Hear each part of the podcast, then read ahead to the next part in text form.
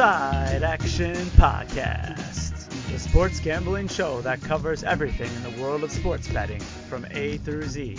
We'll cover the four major sports, as well as anything and everything in between worth some action, and will increase the size of your bankroll. And here we go. Welcome to the Side Action, episode six of season four. My name is Jim Weglars, aka Wegs. You can follow me at Wegspool on Twitter and Instagram. And my name is Steve Roberts, aka Action. You can follow me on Twitter at 31S Roberts. Follow the podcast at Side Action Pod on Twitter. So Action, congrats. We bounced back. We had a better week in, you know, the circuit contest, but how was the rest of your weekend? Oh man, huge weekend. I was killing it all day Sunday.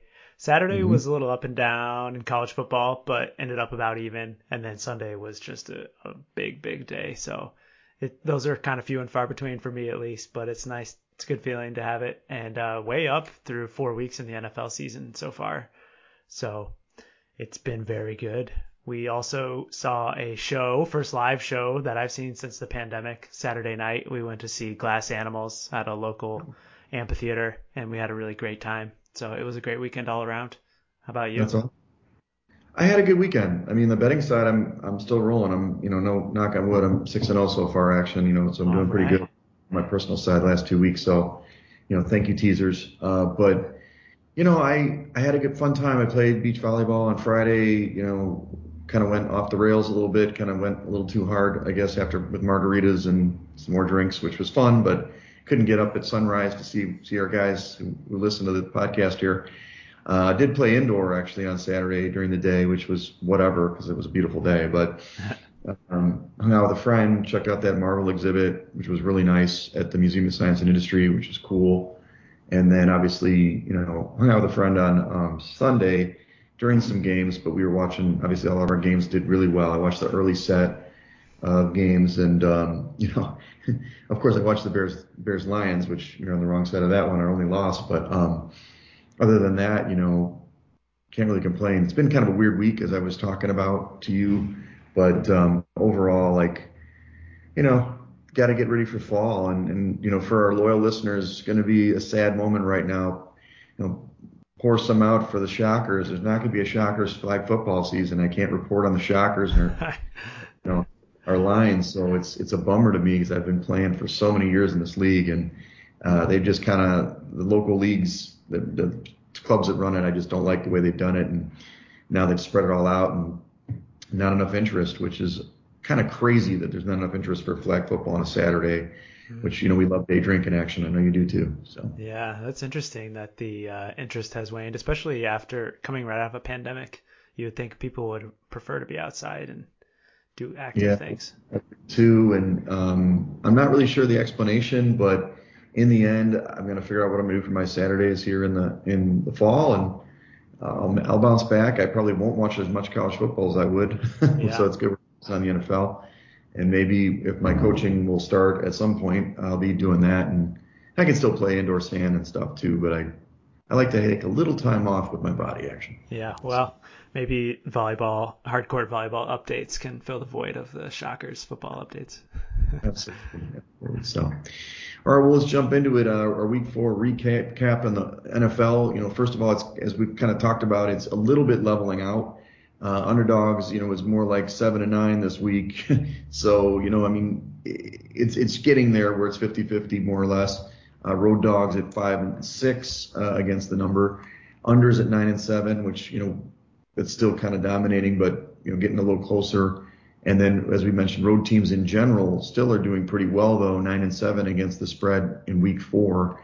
Um, you know those trends for the home teams really still has has hold held has held suit, hasn't it? Yeah, yeah. I mean the the uh, the road teams are uh, playing well. I don't know. I, I mean we've talked about it several times. We can't really put a pin in it and why, but I mean you do see that the underdogs didn't fare quite as well this week since they had the last couple of weeks. I think they had an edge the first four, three weeks of the season, and right. now the favorites bounce back a little bit.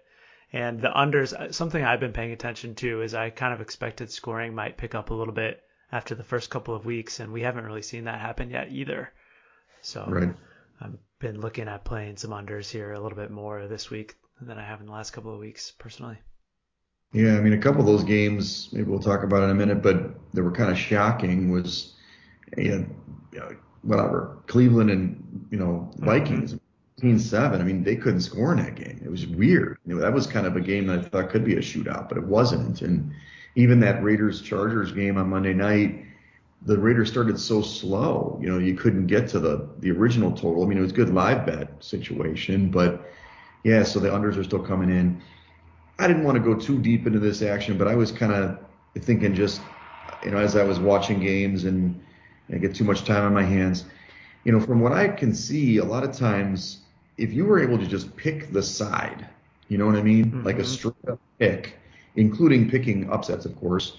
Um, you, I mean, you do you do great so far this year. There's only been 11 games where the favorite basically, you know, hasn't covered but won the game essentially. Other than that, teams are winning outright. Meaning, like if if you've got the dog and you're you've got to believe they're going to win the game, they just win the game outright, right? So I'm looking at only 11 games out of the first 64 that the spread matters for the favorite. They either blow them out or to cover the spread easily, or you know they're going to lose the game. Basically, is the way I've seen it. So yeah, I think that uh, when you're looking at handicapping games, especially if you try to pinpoint those spreads that might be a little bit closer to zero, like mm-hmm. four or five points or less, and if you try to pick out some games where you think that these team, the two teams are really evenly matched, if you gravitate towards the underdog side, then the points that you're getting there are just a bonus. reality right. is they have a good chance of winning the game if you do your handicapping correctly, and then you have the extra points on your side too. So right. I, I, like that thought process a lot. Yeah, I, I, did hear somebody say at one point, I don't remember who it was on VSiN, that if you like the dog, you got to see them that they're going to win the game, mm-hmm. right? And that way you can feel more convicted about the pick. And even though, you know, for example, a team that won but didn't cover were the Bucs, we're probably talking about this at some point. But in that situation, I mean, the Pats did everything they could to win the game, and they were right there. They, they almost did win the game, right? Um, so that's kind of the approach and maybe I'll take. I don't know you'll take it, but we got to instead of going for like, ooh, are they going to cover like a seven point spread? You know, it's who's going to win the damn game. You know, um, so. Yeah. Let's talk about highs and lows here. You've got your guy, uh, highs, which is Kyler Murray. He's leading. He's definitely the, the odds on favorite to be the MVP this year. He had another big game, but it's both you know, the, the rushing yards in addition to the passing yards, and he, he just tore up that Rams defense. Yeah, yeah, I think it was, I mean, Murray had 268 passing yards, but it was really the running game that did the yeah. damage against the Rams. I think Edmonds finished with over 100 yards, and uh, James Conner has been playing really well for the Cardinals offense too. Yep. And, you know, I didn't really get to see a lot of this game live. I had been meaning to go back and watch the condensed version, but didn't get around to it. I mean, I think this is just another data point for the Rams defense being not quite as good as they have been in years past. Agreed. Agreed. No doubt. That, you know, just let down spot. You know, I mean, I think that we'll see if Murray, you know, when he was healthy last year, they were great. You know, they kind of cratered last year when he got hurt. Yeah. So, but their defense did play a little bit better you know, for example, in the Bucs defense against the Rams. So um, we've got our guy Taylor Heinicke. You know, he's uh, he's making plays for Washington football team. I mean, he he got the two late scores. Um, he seems to be a capable quarterback, thank God, because the defense sucks. Mm-hmm. Uh, but you know, he brought them from behind. He got us that kind of miracle cover in that game against Atlanta. Yeah, coming down to the end there, and I think they were down by two as they were mm-hmm. driving down, and and I knew that we were laying one in the contest, and uh, I figured they were going to end up with a field goal, and we were probably looking at a push, but that swing pass to McKissick out on the right hand side, and he dove from like the four or five yard line to get in the end zone. It was awesome. I was off the couch on that one. but I mean, before that though, there were so many extremely swing, huge swing calls in that game that went against us. The roughing the passer against oh. uh, Chase Young was ridiculous, and then Atlanta came down and scored a touchdown there. So there there was another huge swing in the game too. I think it was a fumble of some sort that they called back. So I, I still think that Washington was the clear cut side there. Yeah, I think Atlanta's not very good, and Washington's going to have to find their legs on defense. But you're right, like the Chase Young play finally hit the quarterback. Oh, roughing the passer. How was that? Like it was just a It was an interception actually on that. But I mean, they didn't need it. It was a fourth down yeah, play. Fourth I think. down. But but still, I mean, yeah, that's that's nuts. But we uh, we talked about this last week, and we ended up going with the Jets and not the Giants. But and you didn't do your parlay. I'm disappointed in you. but Giants and Jets, the you know the New York Bowl, they both won, and you know, and in some ways, convincing fashion. In a way, I, I think that you know Zach Wilson played great in the second half, some big touchdowns. He only had one interception. Daniel Jones, 400 yards against that Saints defense. We got to talk about that. I don't know how this works, but he played great um, as well down in New Orleans. So you called it last week. You were down on those kind of stinky dogs, and they came through. Yeah, I think that Daniel Jones and the Giants' offensive performance deserves another mention without their top two receivers last Yeah. weekend too. Both Slayton and uh, the I forget the other guy's name were out, and it looks like Mhm. they are going to return this week. But Golladay played well last week too. He finally was making some plays for the Giants, and uh, Zach Wilson and Corey Davis really had a huge revenge game against the Titans. And I, I think that one was probably a little bit more about the Titans being so crappy on defense. But Right. The, Giants' offensive performance came out of left field. Even I didn't expect that against a really good Saints D. Yeah, I think you're thinking Sterling Shepard, but Shepard. the thing is that John John Ross, the ghost of John Ross, shows up, and the guy had big plays, and then you've got what is his name, Cad- Cadavius Toney or something, Cadavius Yeah. Toney. It was like the rookie. He was electric. It was kind of interesting to watch that. I mean, you know, we'll talk about that later today because they obviously play Dallas this week. And then I noted the Browns defense. I mean, this defense, I was on them early. I thought that, you know, obviously Myles Garrett could be the play, defensive player of the year. They they held the Vikings on 11 straight drives without points, and they didn't get the red zone. So after giving up like an 85 yard touchdown drive in their opening drive, the Vikings didn't even sniff the red zone. Yeah, and they, I, I believe, going back to the game the week before, of course, it was Justin Fields in the first start, but they have allowed two opponent drives into the red zone in the last two weeks now. And uh, obviously, way more impressive against the Vikings, more potent offense. But uh, the Browns' rush, pass rush is getting home. And uh, I think that I would expect they're going to put Herbert under a little bit more pressure this week than he's seen so far in the season as well. Yeah, it should be a really great game. In the lows, we talked about the Lions. How did they not cover? They had four trips in the red zone. The first one was just ridiculous. This guy, we're watching the game. Steve's like, "What the fuck?" Like WTF? Like, I mean, how does he? It gets snapped off of Goff's shin and pops up in the air and lands in the Bears' hand. I mean, they went for fourth down and got stuffed. They they got you know strip sack, fumble on another one. I mean, it was a joke, and they still only lose by was by ten. But I mean, really, the Bears. I mean, they did pretty good against them against defensively, but it was like the Lions should have scored at least another 17 points. you know? Yeah, yeah, I still will contend. I'm not going to play Thursday afternoon quarterback, but I'll still contend that the Lions were the right side there. They had every chance to cover that game and just couldn't get one in the end zone. But I will say on the other side that Montgomery was running all over them until he got hurt. So th- there's two sides to that story for sure. Right, right, right. You've noted the uh, Titans' offensive line. I mean, they were, but you know, it was a low, I guess, because they were just they couldn't block. But you know, they had seven sacks. They left seven sacks, but somehow Tannehill still threw for 300 yards. I mean, they they pushed it to overtime miraculously. Uh, but yeah, I don't know. I mean, this offensive line used to be their strength. Yeah. I mean, I guess you could argue that they did well in run blocking, 177 rushing yards, but the Tannehill was under pressure. I couldn't remember. I could count like at least five times during the game that the Titans were in pretty good position, and the Jets defense would get a huge sack to either take them out of field goal range or put them way behind in the sticks. And ultimately, Right. that paid huge dividends in the final outcome. Right, right. Dolphins offense is a low. These guys, and I, you know, people dog Tua. Maybe he's not the answer for this team, but he's obviously the answer for this offense. This offense can't do anything. 100 yards to three quarters against the Colts, who haven't been gangbusters on D. And you know, without the garbage time, this team wouldn't have broke 200 yards. So I don't know what's going on with this offense. Yeah, I think you gotta probably say that Brissett is is a downgrade now after the three weeks that we've seen him in action with Tua's injury, and Right. um, I think that Tua should be expected back soon, and certainly they'll welcome him back into the team. Yeah, I think Will Fuller's hurt again, so that definitely blows the top off the defense. They can't do that anymore. Uh, and then I've noted the Bucs secondary. You know, this team, they they're three and one. Uh, you know, they, they probably could. You know, they didn't win good at the Rams, but you know, they probably should have lost this weekend. But they just their their secondary is garbage. They they bring up Richard Sherman off the street, you know, when he's starting and playing bump and run coverage. They let Mac Jones. I know you love Mac Jones, but 19 straight completions to the Rook. I was kind of baffled that um, what's his name?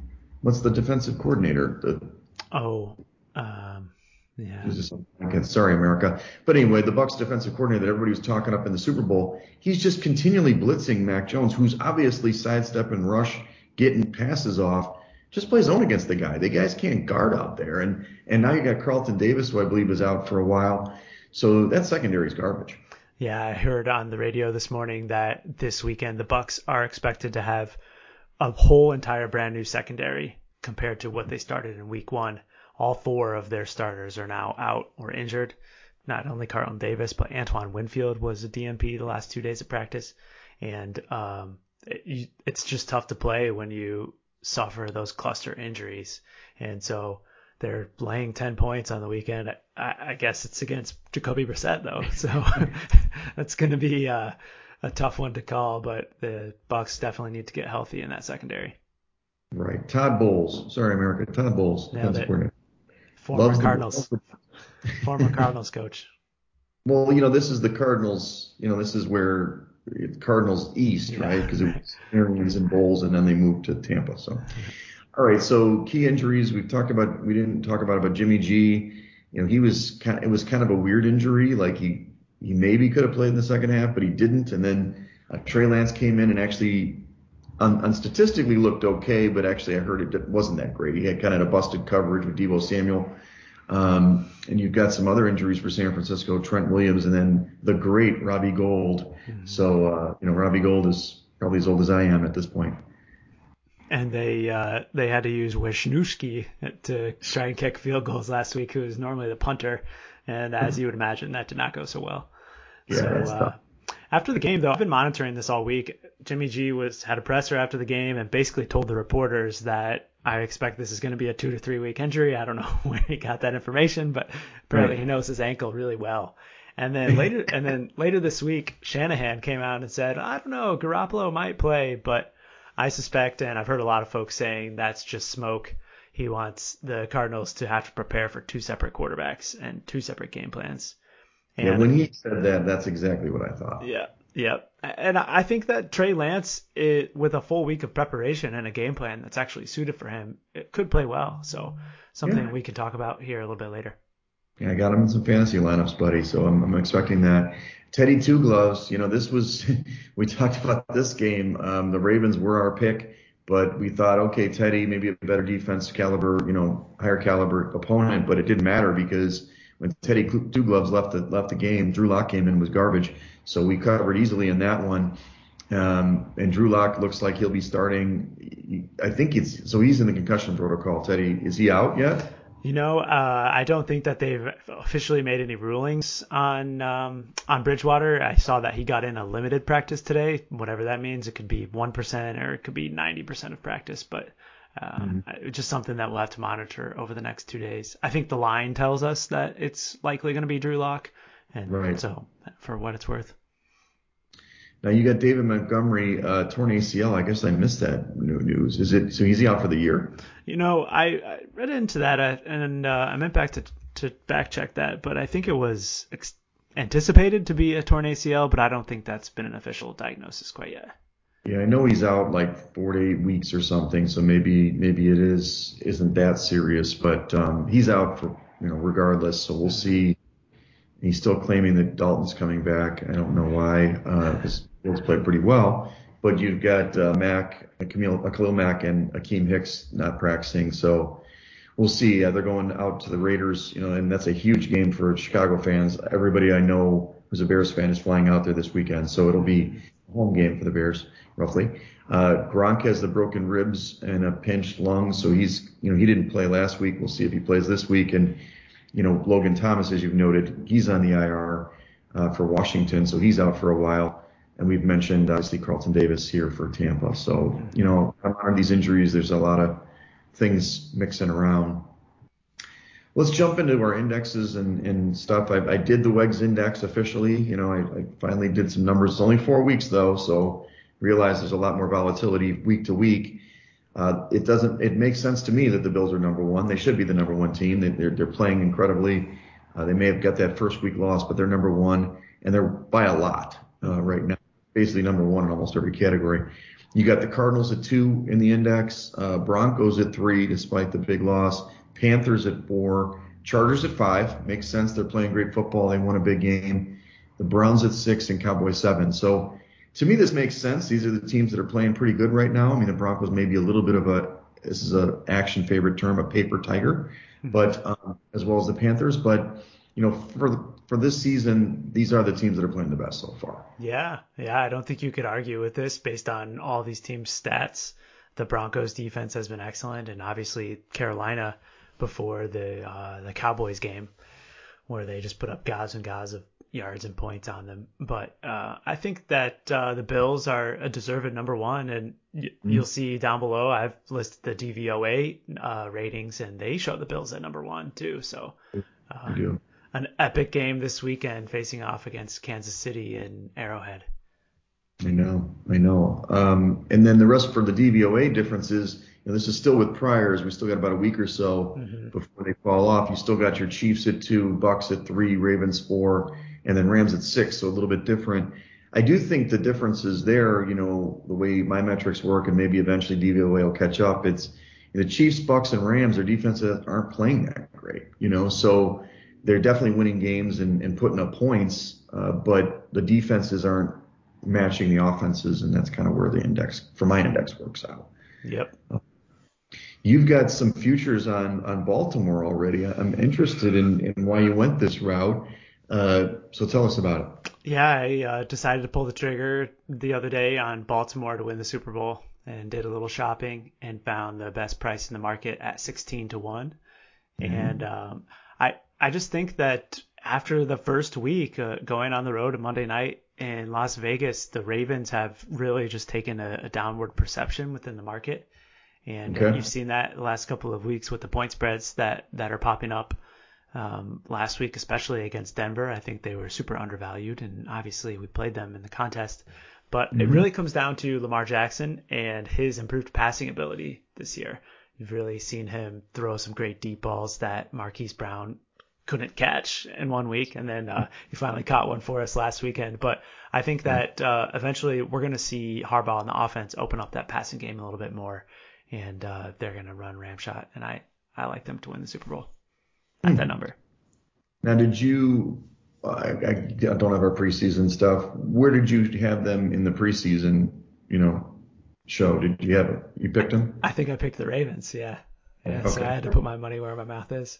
No, no, good. You should. I mean, I think that given the teams, obviously that's the best value. I'm sure the Bills are a lot high, a lot lower, you know, value. Same with the Bucs and Chiefs, and even a team like the Cowboys. I probably would look at them right now. You know, I've been pumping them up for two years. But you know, they probably still are you know less value than this, I'd imagine at this point.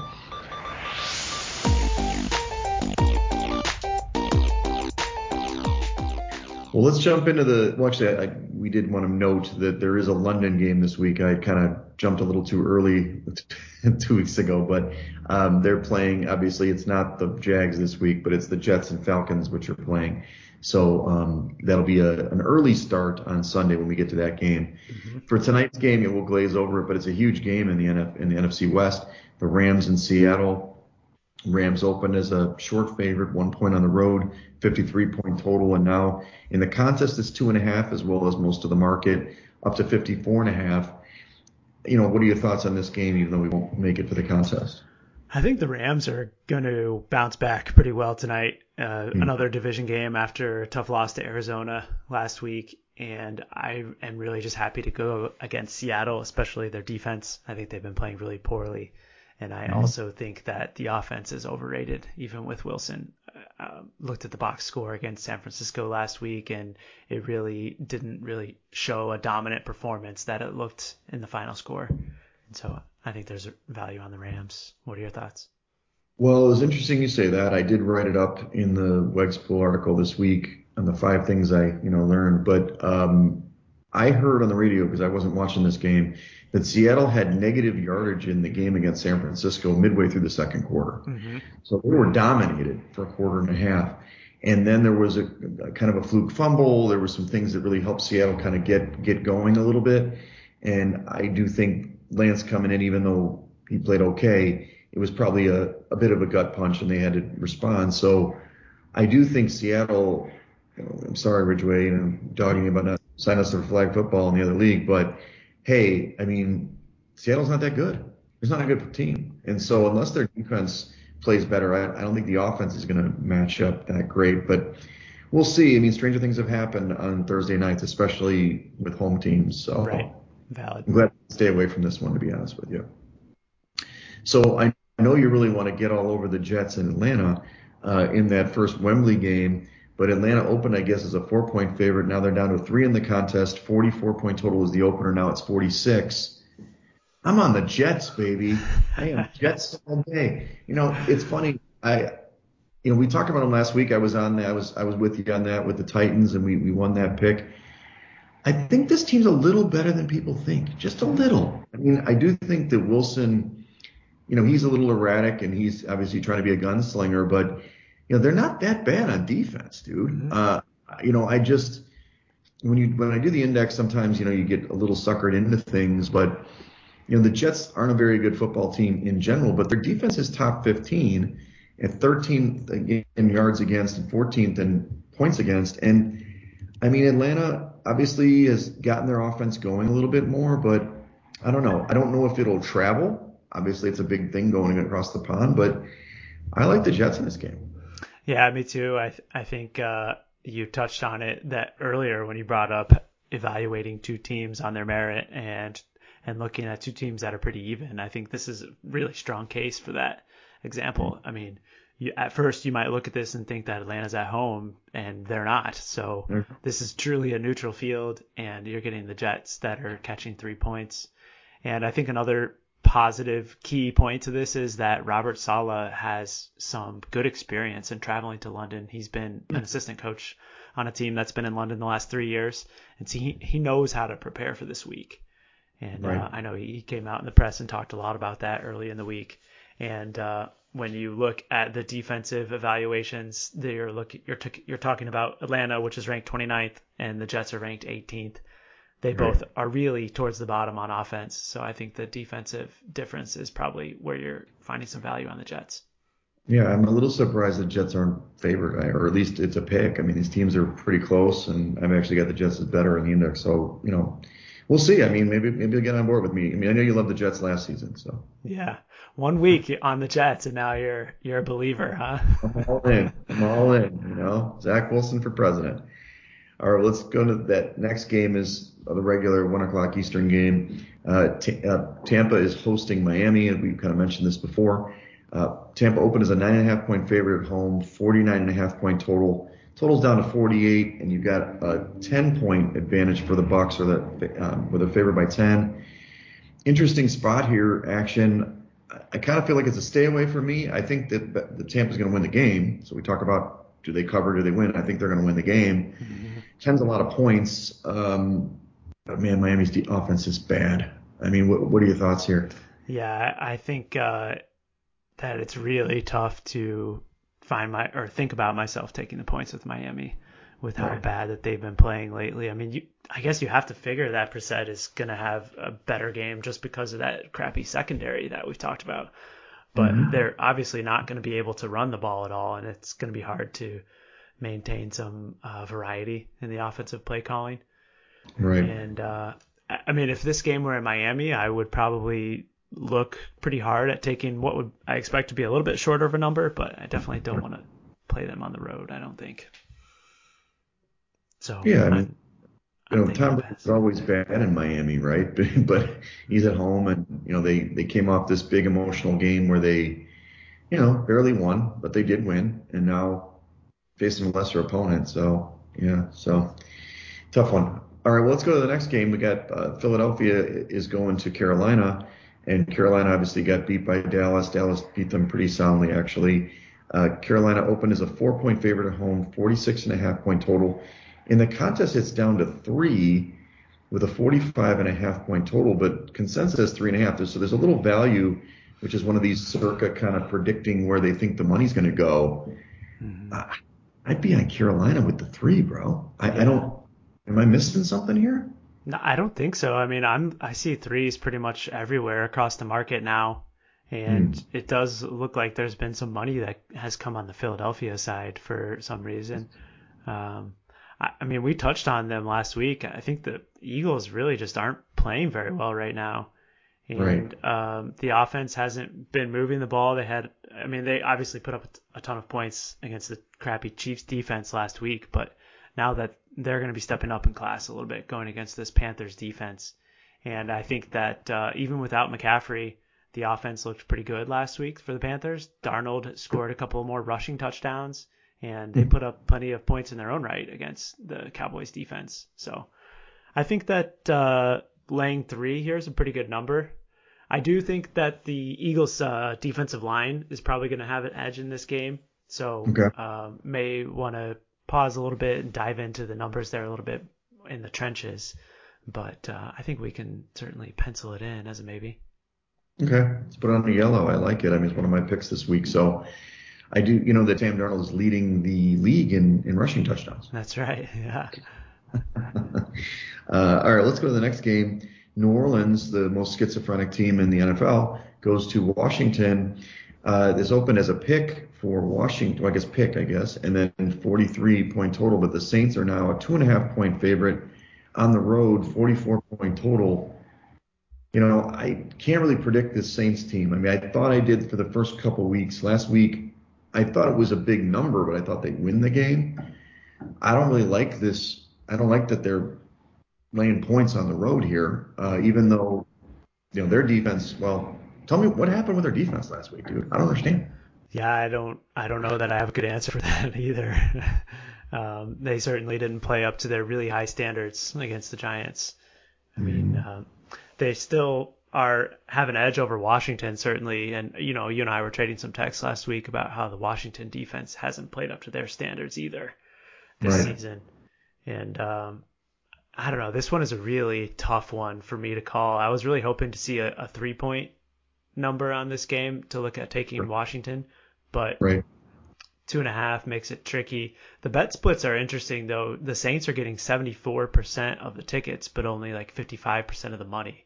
I'm seeing on my screen. So you have hmm. seen a little bit of a move up on the Saints. Um, and I wonder if at some point there will be Washington money that comes back and moves this game down a little bit. I mean, right. we certainly could watch the line move the next 48 hours and see see what happens. But yeah. I'm like you. I think that New Orleans has been a tough team to call this year, and maybe we're better off staying away. Yeah, I think it's a stay away spot. You know, both teams. We've actually been on both teams, and I mean, New Orleans has won for us most of the time. And Washington got came through finally, but it's a weird game to predict. I mean, uh, mm-hmm.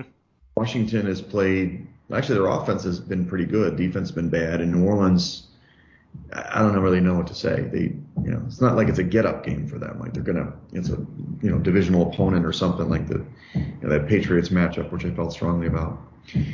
Let's go to the next game. Tennessee is going to Jacksonville. Um, and sorry, America, that somebody's banging on the wall outside apparently. Um, so, uh, so, Tennessee is going to Jacksonville. Uh, Tennessee opened as a seven and a half point favorite on the road, and then the 52 point uh, total. This is all the way down to four and a half in the contest, 48 and a half point total, where the market's around four. So it's about that. You know, it's interesting this matchup. We didn't even talk about Urban Meyer and his dancing with the co-eds and, and where God knows where it was Columbus or Cincinnati or wherever he was. Um, supposedly he was visiting his grandkids. So I don't know if that was his granddaughter. I'm not Maybe. sure. Maybe a little close for a granddaughter, but. um, but that's been a big distraction it's interesting this line has really moved towards the Jags from the opener, but the Titans aren't playing great football either. So, any any thoughts on this one? Yeah, I mean, I thought I was going to be real sneaky, and I, I last week on the look ahead number, I kind of projected that Jacksonville would play better on Thursday night against Cincinnati, and Yep. they did. And They I did. well, obviously projected that the Jets were going to perform well against the Titans. So I thought I would be real smart, and I took seven and a half points with the Jaguars. So I have that bet in the account Good. and and I've got some pretty good closing line value now. We're looking at four, four and a half across the market, but the news cycle in the last 72 hours surrounding Urban Meyer is just disastrous, in my opinion. I can't imagine how he spent any time to prepare for the Titans, Right. and I, don't know. I just don't think I can look past that. I had to buy out of the bet. I I went back and laid the Titans at the current number of four and a half, and hopefully I'll get lucky and hit a middle there. Uh, yeah, I think we've got a middle situation here. Yeah, I mean seven is certainly a good number to have as a middle, so Mm-hmm. I'm hopeful that it'll turn out that way.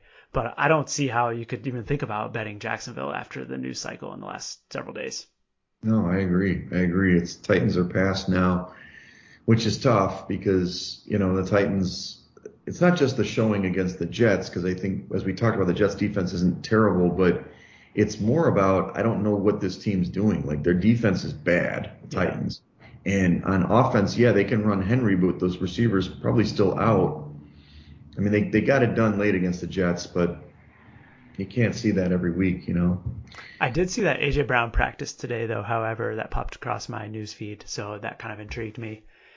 But I, I still don't think that I'm interested in buying the Titans with that defense. I mean, um, uh, Trevor Lawrence played really well last week. It was his first like pretty good game as a pro, and I would think that Jacksonville could have some success against the Titans defense too. So Sure. maybe it's better to stay away. Sounds like a stay away action. Let's do it. Uh, let's talk about this NFC North matchup. Detroit going to Minnesota. Minnesota putting as an eight point favorite, 48 and a half point total. It's all the way up to nine and a half consensus and in the contest, 49 point total. Uh, it was tough last week. I mean, Minnesota got stymied by a really good defense. Detroit's not that good defense. Um, but it's a lot of points to lay for a road, I mean, for a division road dog, right? I mean, this is kind of what the, Josh Appelbaum would say you got to, you know, maybe not the big number, but this is a big number to lay. In Detroit, God, they stuck last week, but it was more just turnovers. They, I mean, Jared Goff was moving the ball, and the Bears defense I think is better than Minnesota's. So I don't know. What are your thoughts here? Yeah, I don't know. I mean, um, oh shoot, I lost my screen. But um, the Lions picked up a few more injuries again this week. They now are going to be without Penei Sewell, the rookie offensive lineman, and I mean they're really we're kind of running relying on the run game, D'Andre Swift. And Yes. I think that uh, the Vikings defense actually might be set up to have some success against them this week. They're 14th ranked in DVOA. Right. And on the flip side, I think that the Lions defense is just getting worse every week that I see them out there. And I was kind of considering laying the points with the Vikings here. This number got steamed midweek from seven and a half up to nine and a half. And I, I was really kind of hoping I could get a seven, but I, think that there's between seven and a half and nine and a half is not a huge move. And I think it might be a, a little bit of a contrarian play, probably a low picked game too, perhaps. Well, no question. Nobody, everybody's jumping on board Minnesota at nine and a half, you know, against Detroit. So I guess we could pass on as yellow. Maybe you could talk into it just as a contrarian play. Um, I don't know. Okay. You think that the, you know, sometimes one of my buddies, Carter, she doesn't listen much, but uh, play softball with him. He's like, we want to be on the side of the books. So do you think that, you know, Minnesota would be the what the books need? No, probably not. I would Yeah. expect that the books are going to be cheering for the Lions on Sunday.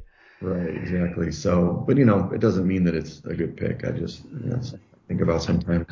I do think that uh, despite last week's outcome, Minnesota still has probably the strongest home field advantage number as well in the league. They do. It just tells you how good that because I mean Baker wasn't good. I mean, it tells you how good Cleveland was. You know, defense. Yep. All right, here's an interesting game: Denver against Pittsburgh. Uh, you know, Denver opened as a two-point favorite originally, four, 41 and a half point total.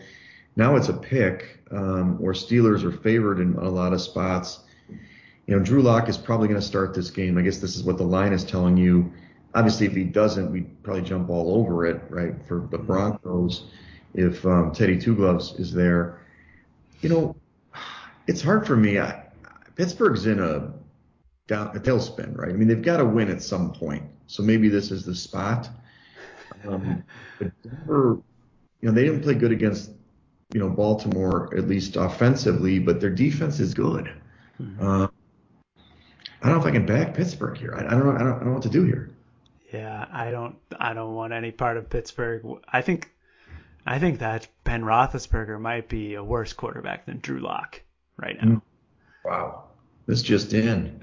and Rest of uh, stuff podcast. What? Yeah. I was really hoping that the Broncos would somehow be catching points in this game because I would love to back their defense against that Pittsburgh Steelers offense. I I think this number, the total opened at 41 and a half and is down below 40 in a lot of spots right now and I I don't see how that that number is still too high. I think this is going to be a super low scoring game. And uh, I think that my the only way I would go about this game is by taking Denver, but I, am not sure that it would make my top five though.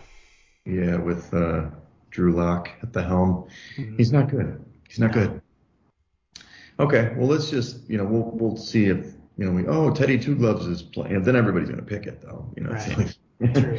Yeah.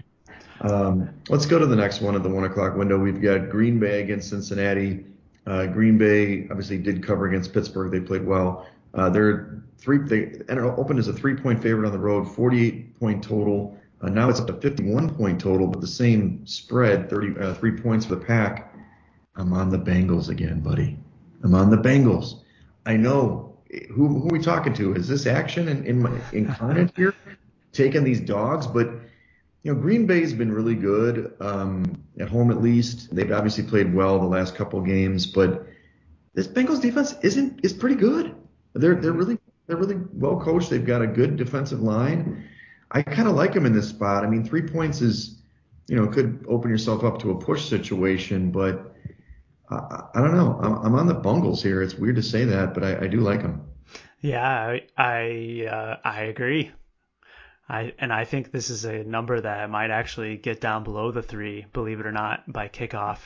I, I think that uh, you've seen a ton of action on the Bengals this week from pro bettors, and uh, I'm not sure that it's going to subside. Although it might bounce between two and a half and three all weekend. Right. And uh, the Packers defense, although they've had some pretty good outcomes the last couple of weeks, I don't think the numbers are matching up to that. And uh, Joe Mixon is a little banged up, but I hmm. expect whether it's Mixon or Perine that the Bengals are going to be running the ball a lot on Sunday. And I think even though the Niners couldn't do it two weeks ago, it was the handicap. I think that the Bengals are going to have a pretty good running day against the Packers defense. And yeah. uh, so and also Jaire Alexander is out too for the Packers, who is their number one corner, and I think they're going to miss him quite a bit on Sunday. Yeah. And Marquez Valdes-Scantling, he's out. I mean, they, you know, so I mean, look, Rodgers is Rodgers. he's great. But this is one of these spots where, okay, maybe they go in and maybe they win the game. I, I think, I mean, look, this is early for the WEGS Index. This is a WEGS Index call. The Bengals are better in the WEGS Index than the Packers. I know this is crazy to say, but I mean, they're, they're seventh in yards against and eighth in scoring. I mean, they're in defensively. So I don't know. I, I like this spot quite a bit. I'm definitely going to bet this game one way or another. I probably will tease this, be a tease up to nine, you know? Okay you know, for me, for the for the Bengals, just to make myself feel better. But I wouldn't, you know, I might be talking to a money line spot here actually for the Bengals, so we'll see. Yeah, I think uh, a little nibble on the money line with the Bengals is a good call too. Sure. All right, well, let's go to the last game in the one o'clock window, and that's New England against Houston. Uh, New England opened as a seven and a half point favorite, 41 and a half point total, but now it's up to eight and a half in the contest and 39 and a half point total, a little down they're actually nine across the board, you know, for most of the spots we look at. Interesting situation here. We know Houston sucks. I mean, we, we were, it's official. They're terrible. They may mail it in all season. Maybe we're just go for it. Um, but it's a lot of points for this Patriots offense. I, I know that Mac Jones played well, but they didn't put the ball in the end zone much. You know, it was it was they played well in the rain, and you know you have a Tampa second and it was garbage, and you know Houston's not, not great either. But it's a lot of points to lay on the road for me. Yeah, yeah, especially for a team that averages 17.8 points a game. Now they have to win by nine and a half. I think that's uh, probably not not a great proposition, but you are I mean, the other side of the coin is that Bill Belichick has absolutely trounced rookie quarterbacks throughout his entire career, and Davis Mills is another rookie quarterback who just lost 40 to zero to the Bills. so. Uh, yeah. I definitely think that New England could potentially cover this number, but it might take a couple of defensive scores to do it, and I'm not interested in betting on that. Right, me neither. Stay away. It's like stay away week. You know, week five, stay away week. It's it is a tough week. All right, well, let's go to the next game. This is the four o'clock window. This is the game we mentioned before. The Bears go to Vegas. Bears get the big win against the Lions. Uh, I mean, obviously, Fields look better, although he, he isn't the starter, or maybe he's the starter. I don't know if he's the starter. Who knows? Uh, Vegas opened as a seven point favorite at home, 45 point total. This is down to um, five and a half uh, in the in the contest, and then 44 and a half point total. I think this total is low. I, I feel like it's a low total. Not that the Bears can score a lot, but Vegas has put up numbers, right? Yeah. Um, the but, Raiders' defense has been better, though. Yeah. You think that's a factor in the total number here?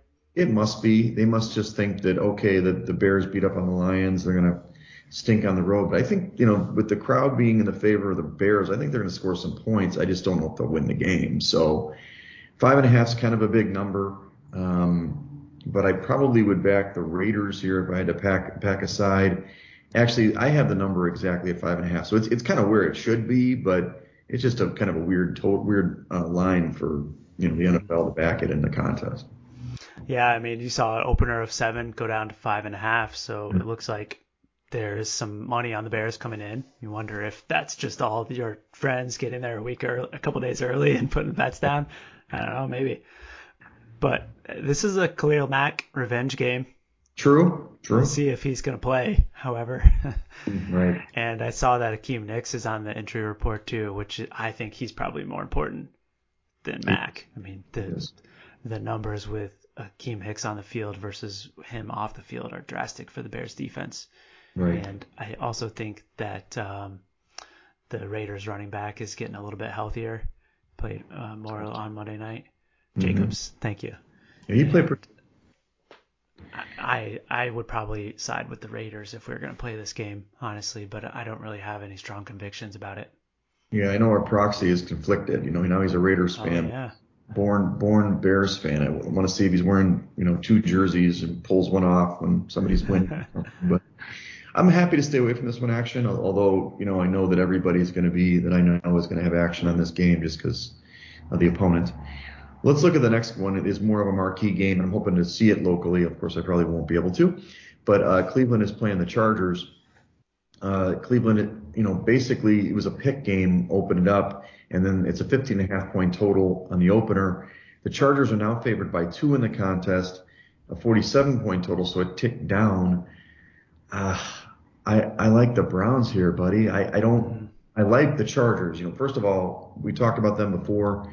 I think Staley is the coach they needed to win these closer games. They're playing much better. They're more prepared. You can see that. Herbert is great. He's looking amazing. But this Browns defense is legit. So the only handicap here that we have to discuss is Baker Mayfield, who I understand has a partially torn labrum. Did you hear that? Yeah, and uh, left shoulder though. Yeah, yeah. But still, I mean, I understand that's probably painful. Apparently, it, it's making him miss wide open receivers. Yeah. Um, but uh, what do you think about this game? Yeah, I mean, I think you nailed it on the head that the Baker Mayfield is the question mark in this one because the um, I think I would expect that the Staley-led defense of the Chargers is going to make him throw the ball. That I I think they'll probably load up to the box to try to stop the Browns' rush offense and make him go against what is probably the strength of his defense, the secondary. Right. But I also looking at DVOA and seeing that the Chargers are 25th ranked against the run. So mm. I I hope that the Browns will try to stick to the run and really grind this one out, make it a little bit of a lower scoring affair, and right. have some success on the ground, which has been their strong suit all season.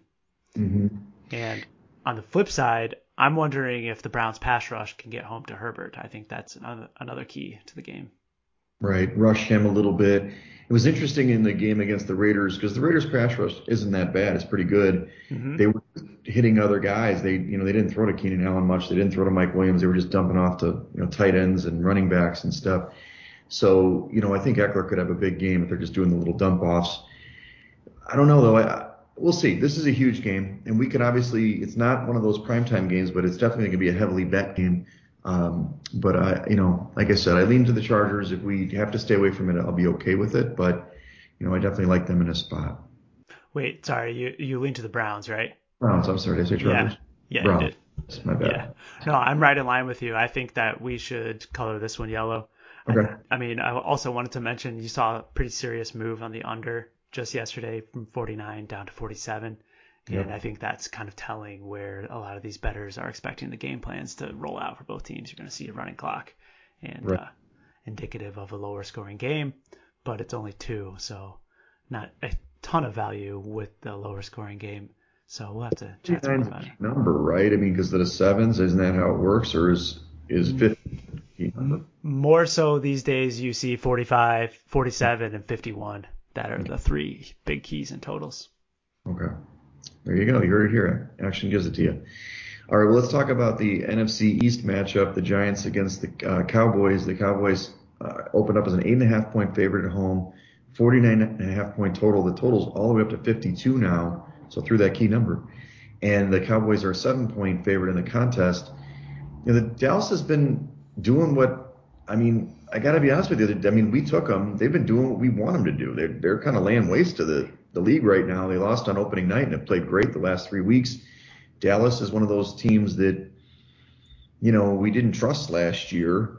Seven points is a lot for a divisional road game, though, or road, you know, dog with the Giants. Uh, I'm sure you're going to probably say the Giants are a live dog here. Yeah, definitely. this is uh, just a scream spot for a Dallas letdown, and they always, always play crappy at home against the Giants. You know, I mean, last year the Giants were catching seven and a half, and they covered in a three-point loss. Two years ago, Dallas did cover, um, but the Giants are a live dog in this game, and and especially in NFC East games historically.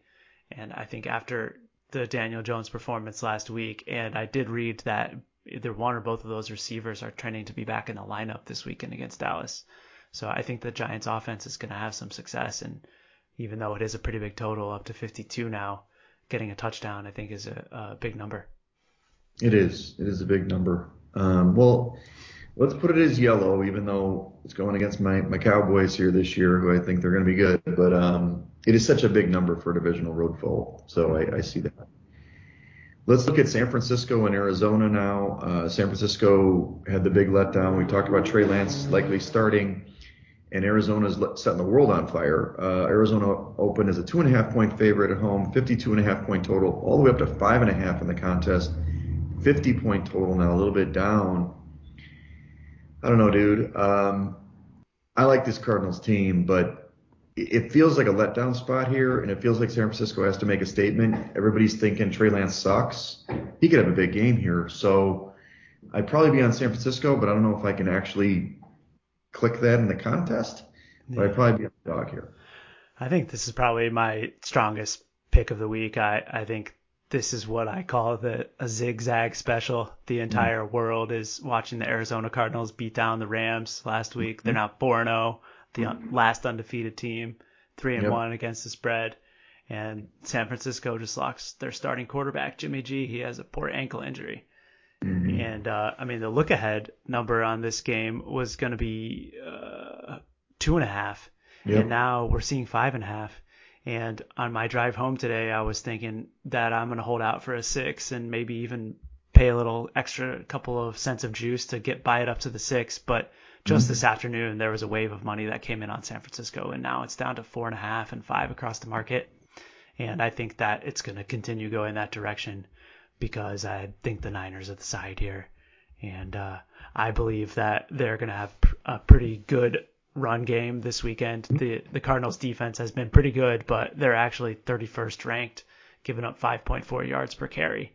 And right. I think that uh, the Niners and Shanahan are going to have something ready for them. Yeah, and this is the other leg of the teaser for me. I will tease this game uh, to ten and a half or whatever you know whatever it falls at ten. But I may actually do money line on this one too. I think this is one of those that You're getting value. It's two and a half in the opener. Difference between Jimmy G and Lance is it three points? A lot of people feel that way. I don't really feel, think that way. It's going to be a totally different game plan when they have Lance in the lineup. Maybe not a la, you know, Lamar Jackson, but you know, running backs always do well when they have running quarterbacks. And as you said, you know, they can open it up and, and run the ball both from the quarterback position and then in the backfield, and then it'll open up play action pass. So I'm with you here, action. So maybe this is when we're we're on on the same side. So nice. Cool. So we've got the two primetime games. One of them is epic. You know, this is Sunday night. Uh, Buffalo's going to uh, Kansas City. Uh, Buff- uh, Kansas City opened as a four-point favorite at home, 56-point total. In the contest, it's only two and a half with a 57-point total. I've heard, uh, maybe I misheard this, but in Mahomes' career, I think he's never been favored by less than three points at home ever in his career or something like that. That's what I've heard. Um, so this is a unique spot, but um, you know all the metrics are telling me to take Buffalo because I think they're the better team. But it's hard to do that, isn't it? Uh, because we, you know, the Chiefs actually, they came through last week uh, for the first time in, uh, you know, a season and a half almost. Um, what do you think in this game? Yeah, I mean, it's really hard to envision either of these defenses stopping the opposing offense, right? so I'm thinking 100 points. No, I mean, I think the total is 57. But yeah. I, I like you was um, thinking that the Bills had to be the side in this game. Really disappointed to see two and a half. Me too. To be honest, I I personally took three, and I also put in a bet on the Bills money line already because I think that this is a game where they're really going to be ready to get their revenge from last year. Sure. However, though, I mean, the Chiefs are going to be ready to play too. If they lose this game, they're going to drop to one and four, two and four, or two no, and, two, two and three. Three, yeah. Mm-hmm. And essentially, they would be three games two. back. Yeah, two, two and three, two and three, right. They would be three games back of Buffalo, and with a loss. So I think that they're going to be uh, equally motivated to win this game. Obviously, it's a huge game in the AFC. Mm-hmm. So um, while I think the Bills are certainly going to be able to score at will against the Chiefs, I think that Patrick Mahomes and company are equally suited to do the same. And right. I'm kind of thinking that we should stick to our plan and avoid primetime games. yeah. Good call. Good yeah, this is definitely a a WEGS index special. It'll test the, the index because Kansas City's not good in the index, mainly because of that damn defense, right? Because they suck. Mm-hmm. Um, huge. Dif- this is the biggest differential between all opponents in the index action, and that's how I do it. You're like, wow. oh, they're that's crazy, but the Chiefs are just not that great. Um, yeah. But you know, we'll see. I like the stay away spot in this case. I'm sure a lot of people will be on this game, you know, everywhere. So I'll be happy to just watch it and see what happens. Yeah, cheer for lots of points like everyone else in America. Right. I mean, 57, damn. Okay, so in, Indianapolis and Baltimore is the, the last one of this one. This is the, you know, the move out bowl, right? The Colts and move Baltimore and then they play, they go back to Baltimore. So Baltimore is a, opens a six and a half point favorite at home, 49 and a half point total. It's up to seven in the contest with 46. So the total came down probably mainly because the Colts aren't great, right? uh, on offense, but seven points, a lot of points anytime. Uh, and the Colts defense, I mean, they showed a little bit against Miami, right? They played better. With that 46 point total, I'm not feeling great about the seven either, so I'm happy to stay away from this game too. Yeah, I, I would like to stay away too. I don't really know which way to go in this one. I would probably lean to the Ravens. Um, I, I think that they're going to have success on the ground game and on the flip side, I'm not sure that the Indianapolis rushing attack will be able to fare as well as they did last week against Miami. Right, right. Agreed, agreed. So let's let's stay away. Yes. I'm in. I'm in. Sunday. Monday night, we avoided them both. Look at that. let's do it. We did it again. So then we'll go over our best candidates. Uh, we may not be 100% on these, but the Jets, you know, getting the points in in um, London, Carolina. We'll see where that, you know, we're thinking about maybe that favorite, uh, a little bit shorter favorite. We got the Bengals. I like the Bengals uh, you know, getting the points at home in that one. You know, the Brownies, you know, we're, we're talking about them and that defense getting points on the road. I guess I'll pull the Bills off of that. We've got the um, Niners on the road against Arizona.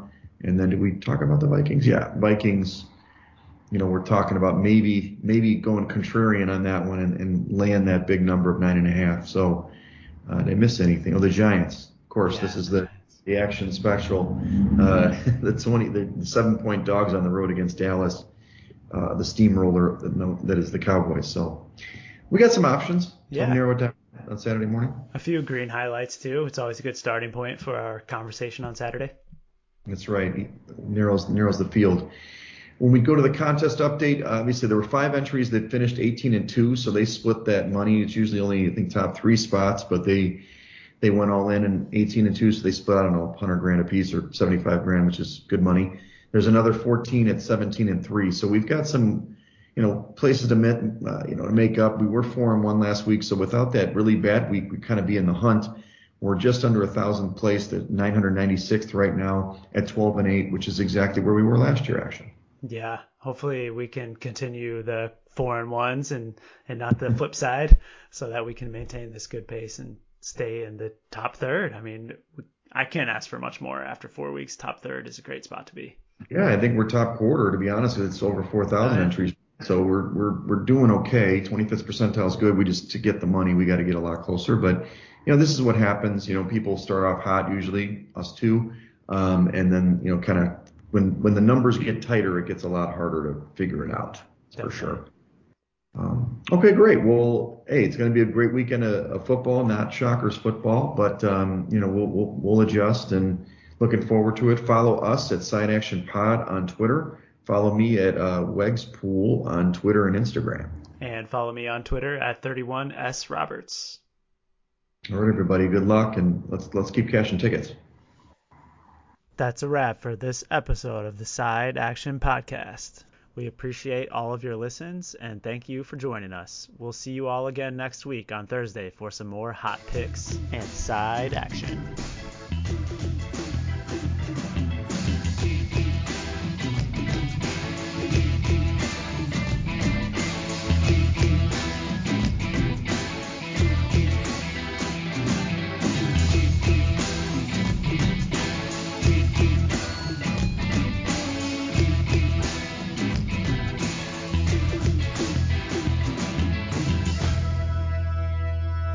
Action Podcast, its owners and associates take no responsibility for the opinions or statements made by the show hosts or their guests. Statements or show topics are not necessarily the beliefs of this podcast, and opinions between talk show hosts may conflict. Individuals following the advice given on the podcast accept their own risk of losses from wagers made, as the Side Action Podcast, its owners, hosts, associates, or guests will not guarantee any advice given. The opinions and advice given on the Side Action Podcast is for entertainment purposes only. Gambling problem? Call 1 800 Gambler. Intro and outro and transition music credits. Song titles Jerry 5 and District 4 by Kevin MacLeod at incompetech.org. Licensed under Creative Commons Attribution 3.0. CreativeCommons.org backslash licenses backslash by 3.0.